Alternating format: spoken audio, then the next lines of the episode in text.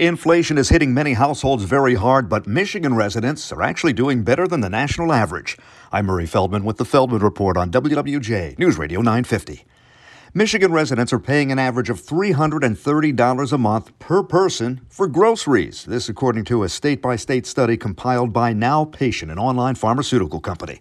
Grocery prices have been inching up month after month, and it eventually does add up. However, it could be worse. Those who live in Pennsylvania, Washington, Massachusetts, West Virginia, and New York are paying over $400 a month per person for groceries, more than $550 in Hawaii.